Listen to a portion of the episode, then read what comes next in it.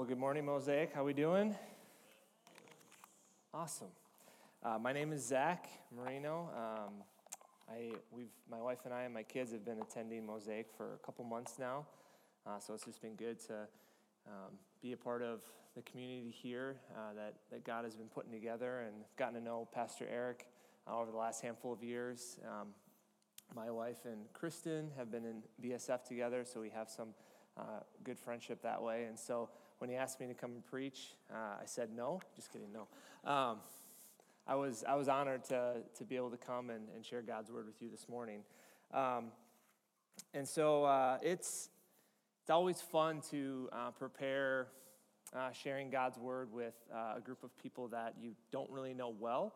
Uh, some people I know a little bit, and I'm still getting to know others. And so it's like, God, what do you want to share with with the people who will be in the room this morning? Um, because I don't know who's going to be here, and, and we don't know who's going to be here, but God knows. And so uh, it was just fun to, to be preparing and praying uh, as, as we think about this Advent season and celebrating Christ and, uh, and his birth and his coming. And so uh, we're going to be continuing our focus on Christ and, and how Christ is this light. Christ is this light. And he's a, a, a light uh, for the Jewish people, as we think about the story of Jesus, uh, we have to consider uh, the story of the Jewish people. And for the Jewish people, Christ was going to be a very, very bright light for them because they were they, have, they had gone through a very, very spiritually dark time uh, for a long time. And so, uh, as Pastor Eric mentioned last week, uh, when Jesus came on the scene, uh, there had been about 400 years of silence between God and his people right? We had uh, in, in, in the Old Testament, God spoke through the leaders such as Abraham, Moses, Joshua. You have the prophets, you have the judges. Um, God, God would use all of these people to speak through them to his people to communicate a message. And then we have this period of silence for 400 years. Isn't that incredible? 400 years.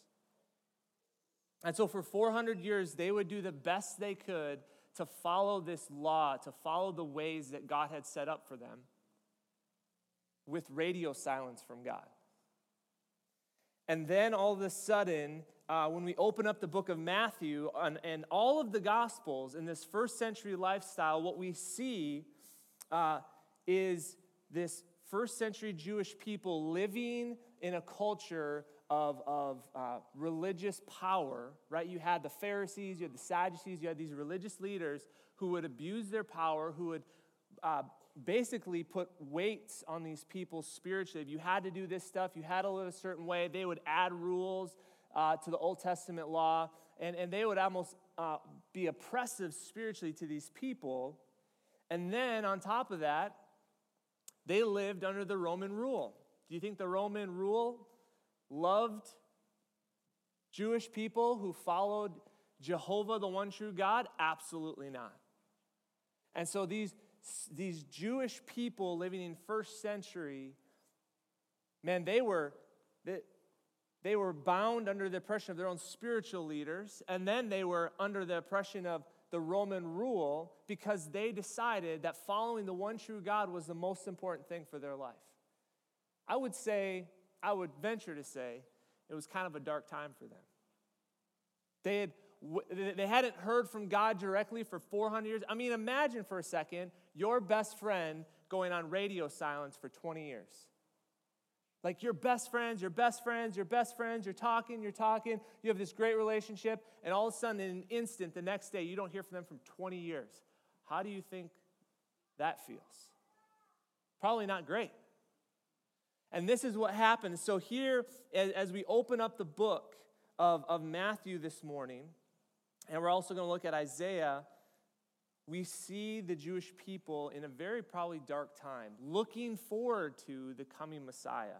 The prophet Isaiah, Isaiah 25 says this It will be said on that day, Behold, this is our God. We have waited for him that he might save us. This is the Lord. We have waited for him. Let us be glad and rejoice in his salvation. The promise here in this scripture is just pregnant with meaning and pregnant with power. And so we're going to unpack uh, this Isaiah passage in Matthew chapter 1, 18 through 25, to really discover this that waiting for Christ brings light and deliverance. That's what we're looking at this morning. Waiting for Christ brings light and deliverance. Would you pray with me? God, I thank you for this opportunity to bring your word this morning.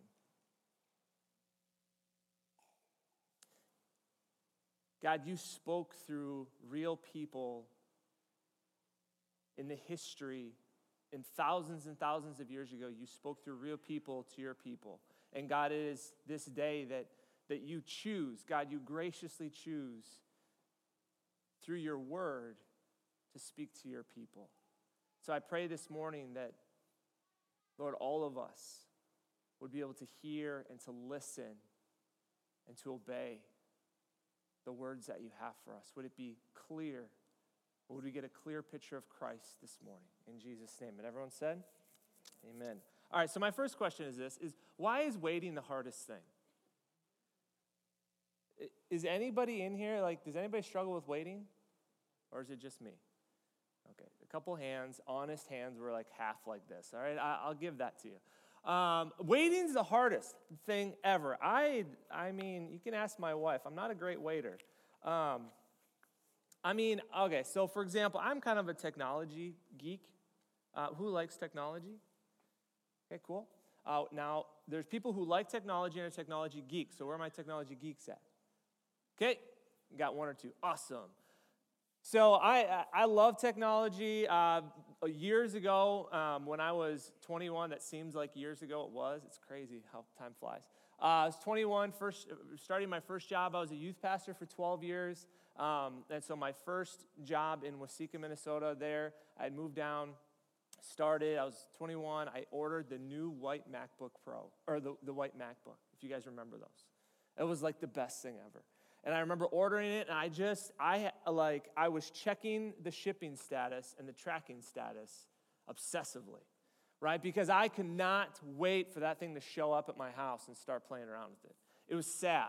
It was really sad how like I, I was impatient I was, right? But uh, I wanted it like now, right? Any you guys relate to that? Like you want something just now? I mean, Amazon. That's why Amazon's so brilliant, right? I mean, short of going to the store and literally buying it uh, and bringing it home, we like deals, right? You like to get the best deal. And Amazon has this perfect marriage of best deal, shortest amount of time, and married both, right? So you can get a really killer deal and it can literally be at your house the next day or two days. And then, this is the funniest thing when it doesn't show up in two days and it shows up in three days, are we happy? No. Why are we get on the phone with them? Are you kidding me? Right? This is supposed to come up in two days, and this is the third day now, and I still don't have my discounted item, right? And so we there's this there's something about wanting our stuff now.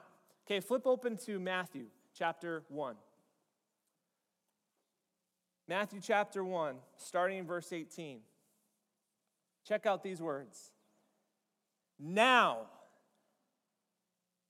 now the birth of Jesus Christ took place in this way when his mother Mary had been betrothed to Joseph, before they came together, she was found to be a child from the Holy Spirit. Isn't it incredible that the first word that Matthew uses is now? Now, you may say, Zach, you're weird. That has, uh, why is that important? Okay? If you're a Jewish person and you've been waiting 400 years for this promised Messiah, this promised Savior, this promised King that was going to come and bring light and deliverance to your people. They were going to save you. And then Matthew writes, Now, now is the time. This is how Jesus is born. I think there's something exciting about that. It's like this time stamp that, that Matthew says, Now, the time has come. This is how the Savior of the world has, is, is coming. Because they had been waiting for so, so long. Now, 400 years, like I said, is a long time to wait. I wonder why the Jewish people held on so long What, was the hope? Like, what, how could they do that? I mean, if we struggle with waiting for a couple days, how could they wait for 400 years? How could they have some still, some anticipation of this coming Messiah? And I believe it's this that they had a fantastic and beautiful picture of Jesus Christ. They had a fantastic and beautiful picture of the coming Messiah. And here's why I believe that to be true. Turn, put your finger in Matthew 1 and turn over to Isaiah chapter 25. It's 12 verses, and uh, we're going to read it together. I don't think it's up on the screen, so you guys have to take out your Bibles or on your phones, or you can just listen. Here's Isaiah 25. O Lord, you are my God.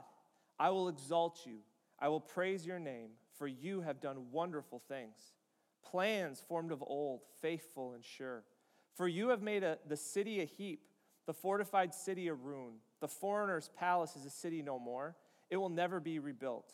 Therefore, strong peoples will glorify you, cities of ruthless nations will fear you. For you have been a stronghold to the poor, a stronghold to the needy in his distress, a shelter from the storm and a shade from the heat. For the breath of the ruthless is like a storm against a wall, like heat in a dry place. You subdue the noise of the foreigners as heat by the shade of a cloud. So the song of the ruthless is put down. On this mountain, the Lord of hosts will make for all peoples a feast of rich food, a feast of well aged wine, a rich food full of marrow and, and of aged wine well refined. And he will swallow up on this mountain the covering that casts over all the peoples, the veil that is spread over all nations. He will swallow up death forever. And the Lord God will wipe away tears in all faces, and the reproach of his people he will take away from the earth, for the Lord has spoken. It will be said on that day Behold, this is our God.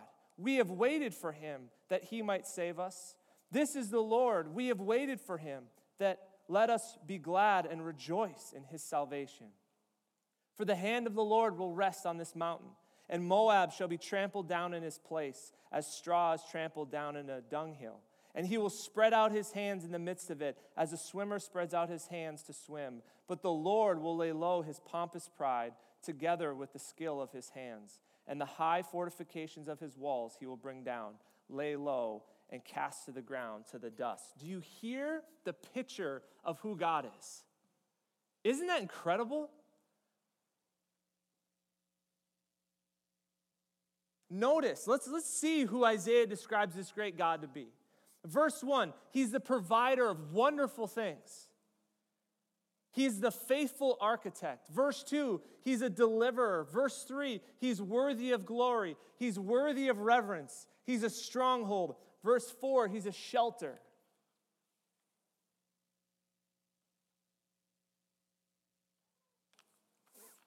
Verse 5, he's a subduer.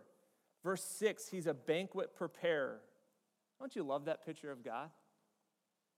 As you think about like the, you know, the Christmas season and Thanksgiving, and we love preparing meals, don't we? Big meals for family. God is a banquet preparer. He's, he's going to provide a huge feast for his family. So it's okay to provide big meals for your family. He's a victor over darkness. He's a victor over death. He's a compassionate father.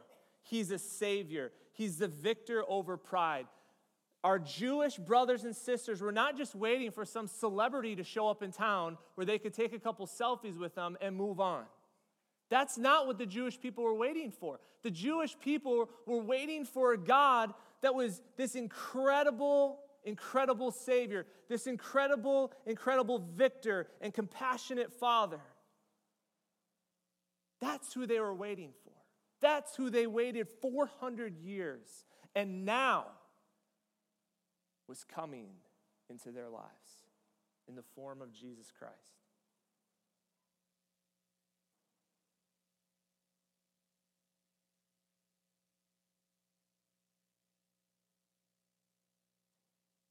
And so the question that I asked about, um, you know, who is this Jesus? You know, who, who was he that they were looking forward to? It's kind of a trick question because I like to make it into a statement. After, I, after reading through this, after hearing this, I think we can have a statement, a promise from God. And here's the statement. I think it's up on screen. Ah, the next one. Yeah. Jesus Christ is the complete revelation of God and therefore is a complete redeemer for anyone who believes. Now, why do I use the words complete redeemer? Every title that was listed above, if you looked at it, if you really heard, it speaks to a human incompleteness. It speaks to a human lack. Where we lack, where we are incomplete, where we are striving and wanting and struggling, where we can't do it, guess who can? Jesus. Jesus is this complete redeemer for anyone who believes. And the prophet Isaiah, he experienced these attributes of God and believed that one day his people would experience them in a fullness never experienced before. And Matthew says, now the time has come for this to happen. Now the time has come for this Savior to be born, for this Redeemer to come into your world, for this light, for this deliverance to come. Now the time has come. And I believe that it was still probably really hard to wait and, and, and they, the, the Jewish people knew about the prophet Isaiah and the prophet Isaiah prophesying these things, and it was still a struggle to wait. And so, how did the Jewish people learn to wait? I've been saying all morning, we need to you know, wait. Waiting is so important. How do we wait? How did the Jewish people learn to wait? I believe it's this the faithfulness of God in the history of God's people. I believe the Jewish people had a history of God's faithfulness that they could look back in and go, look how faithful and powerful and divine God was to our brothers and sisters in our lineage. Look at this. We know that He will be faithful to deliver on His promise and send this Messiah to us. And so Isaiah and the people saw the faithfulness of God in the history of their people. I think, I, I believe today, sitting here, 21st century America, we have a rich history of God's faithfulness to his people. And we could probably all share at least one person personally in our families. Maybe it's a grandparent, great grandparent, maybe it's a great great great grandparent. I don't know. But you could probably share stories of God's faithfulness back in your family history, in your family lineage. And then if we look at Christian history, we could all probably share at least one person that we could point to and say, look how God used their lives to change the course of history for his kingdom. I just thought of a few that I want to share with you. I can't help but think of God's act of faithful deliverance in the life and the story of Corrie Boom. I mean, what an incredible, incredible, faithful picture of God working. I wanted to read this quote. Um, that I found. After her release from Ravensbrück concentration camp at age 53, Corrie traveled all around the world to tell everyone that there was no pit so deep that God's love is still not deeper still, and that God will give us the love to be able to forgive our enemies. In more than 30 years, Corrie visited over 60 countries to testify to God's love and to encourage people with the message that Jesus is victor. On April 15, 1983, on her 91st birthday, this remarkable woman died in Orange, California. Her legacy lives on more than 35 years after her death.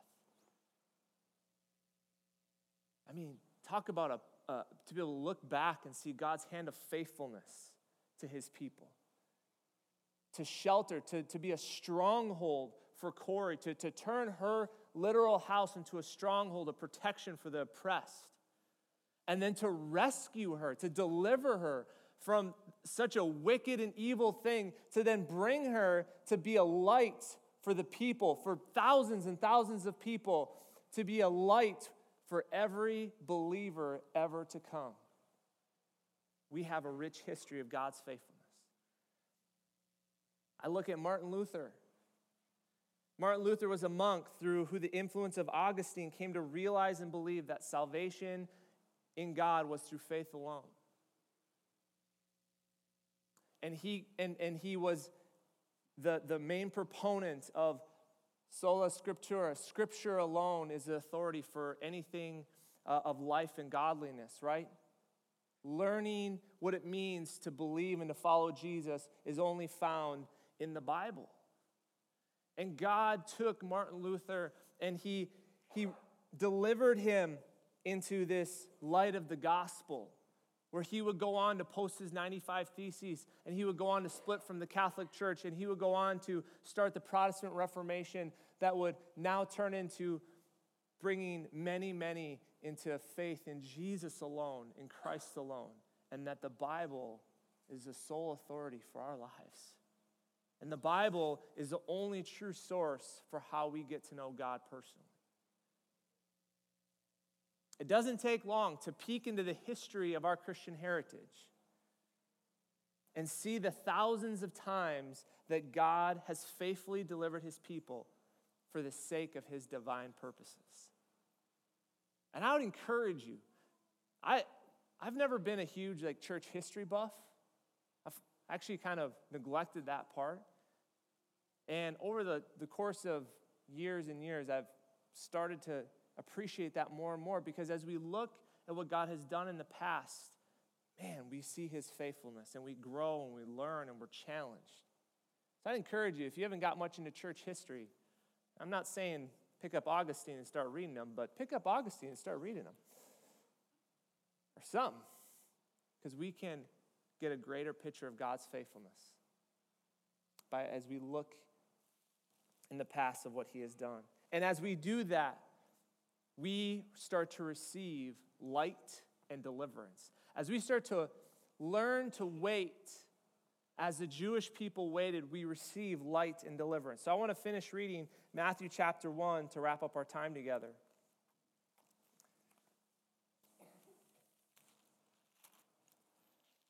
The rest of the birth of Jesus.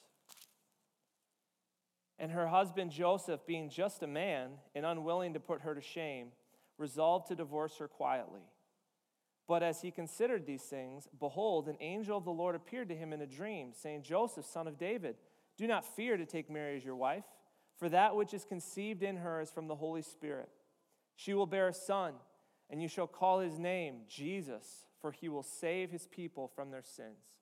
And all this took place to fulfill what the Lord has spoken by the prophet Behold, the virgin shall conceive and bear a son and they shall call his name Emmanuel, which means God with us. When Joseph woke up from his sleep, he did as the angel of the Lord commanded. He took his wife, but knew her not until she had given birth to a son, and he called his name Jesus. It's interesting that if we truly want to receive Christ and, and receive this light and deliverance, this saving, we need to learn to wait.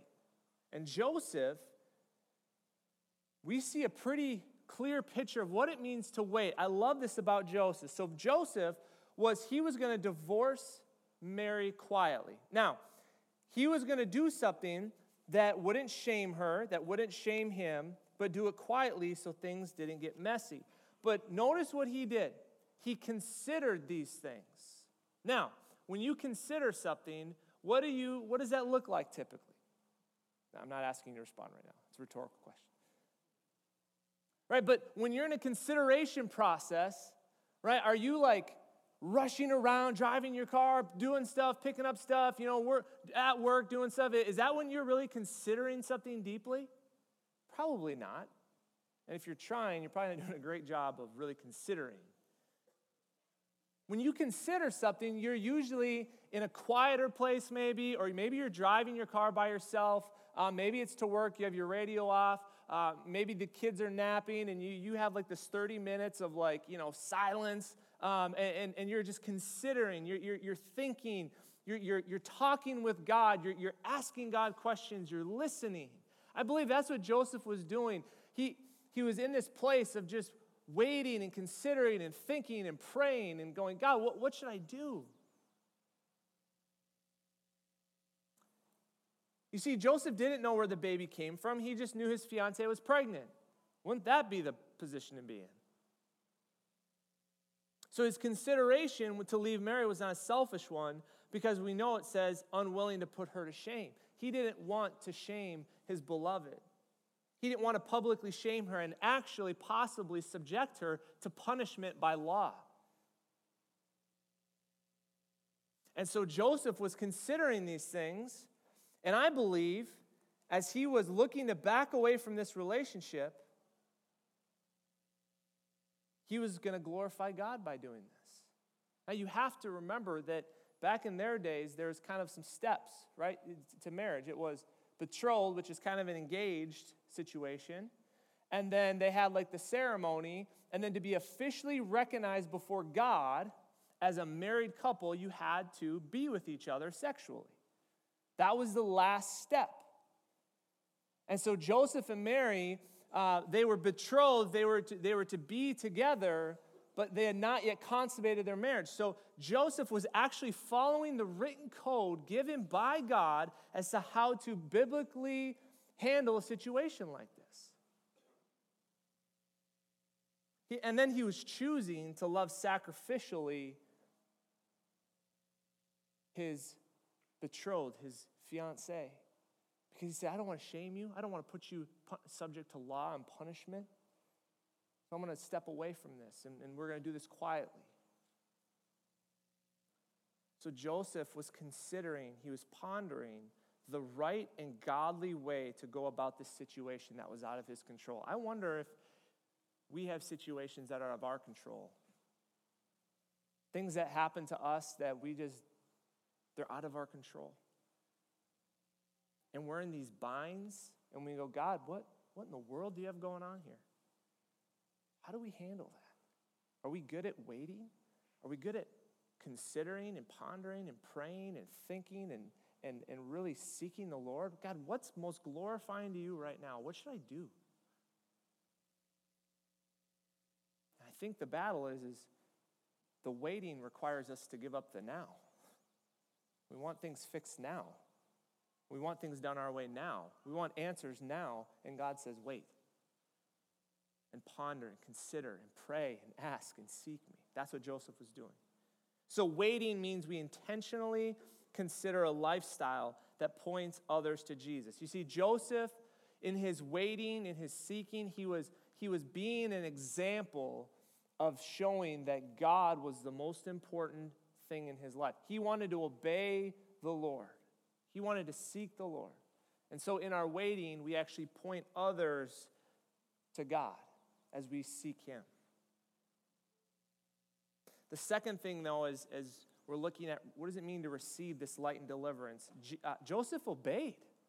Joseph was obedient. There's something about waiting and pondering and praying and going, God, what do you want? And then when God gives you an answer, what do you have to do? Obey. Do it. Joseph obeyed. He stayed with his woman. He stayed with her. He didn't have relations with her until after Jesus was born. Everything was done right and godly. And through his obedience, God, through Joseph and Mary's obedience, allowed them to bring into the world the Savior.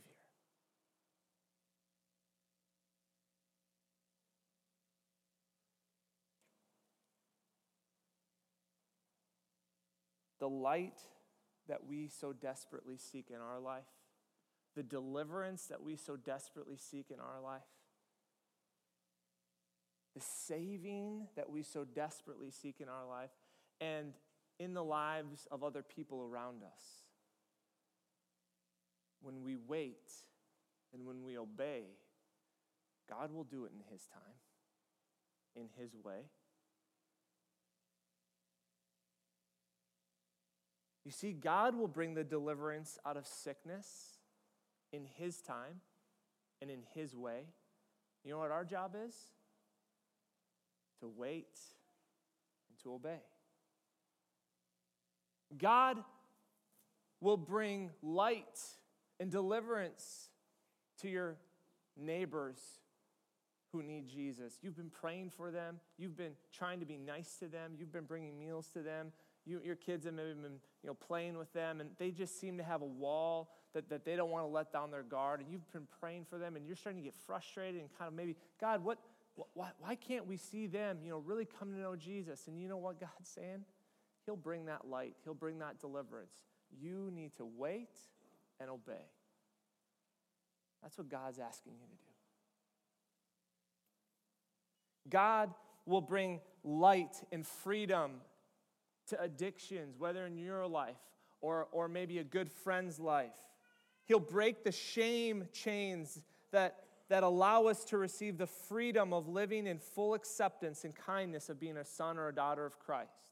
He will bring that in His way, in His time. What's our responsibility? To wait and to obey. And that will come in God's timing and in God's way.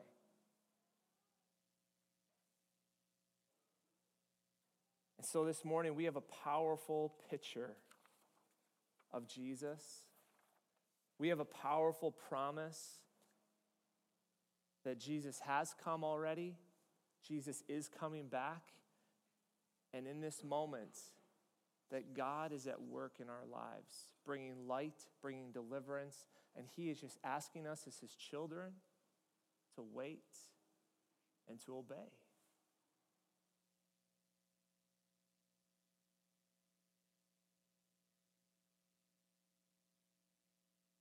As we wait, we get to see a more beautiful picture of Jesus every day because we're pausing, we're seeking, and God will paint that picture of Jesus in your life that is undeniable, un- irresistible. And the more that we see this picture, the more that we fall in love with who Jesus is, the more easy it is for us to obey. And as we're obeying, as we're we're living out this picture of who Jesus is, and we're receiving light, and God is, is lighting up our life. God is delivering us. Friends, that will flow out to the people in your life. And all of a sudden, your life will not just look like a bright city on a hill, delivering hope and freedom and deliverance. Oh, it's going to light up everyone else around you. And as a church, isn't that what we want? Don't we want our community to see the light and the deliverance of Jesus Christ? Can I get an amen on that? So that's why it's the best part of the season right now, celebrating the coming of our Messiah.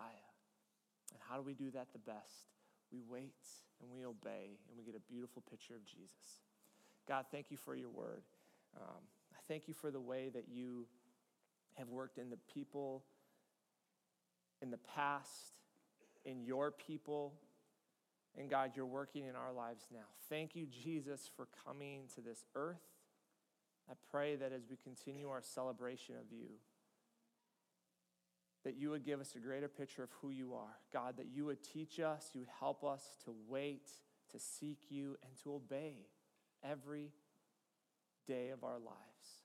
That we can be, God, that light on a hill and that others, Lord, would see just how great you are. And this would be a great season of celebration. In Jesus' name. And everyone said, Amen.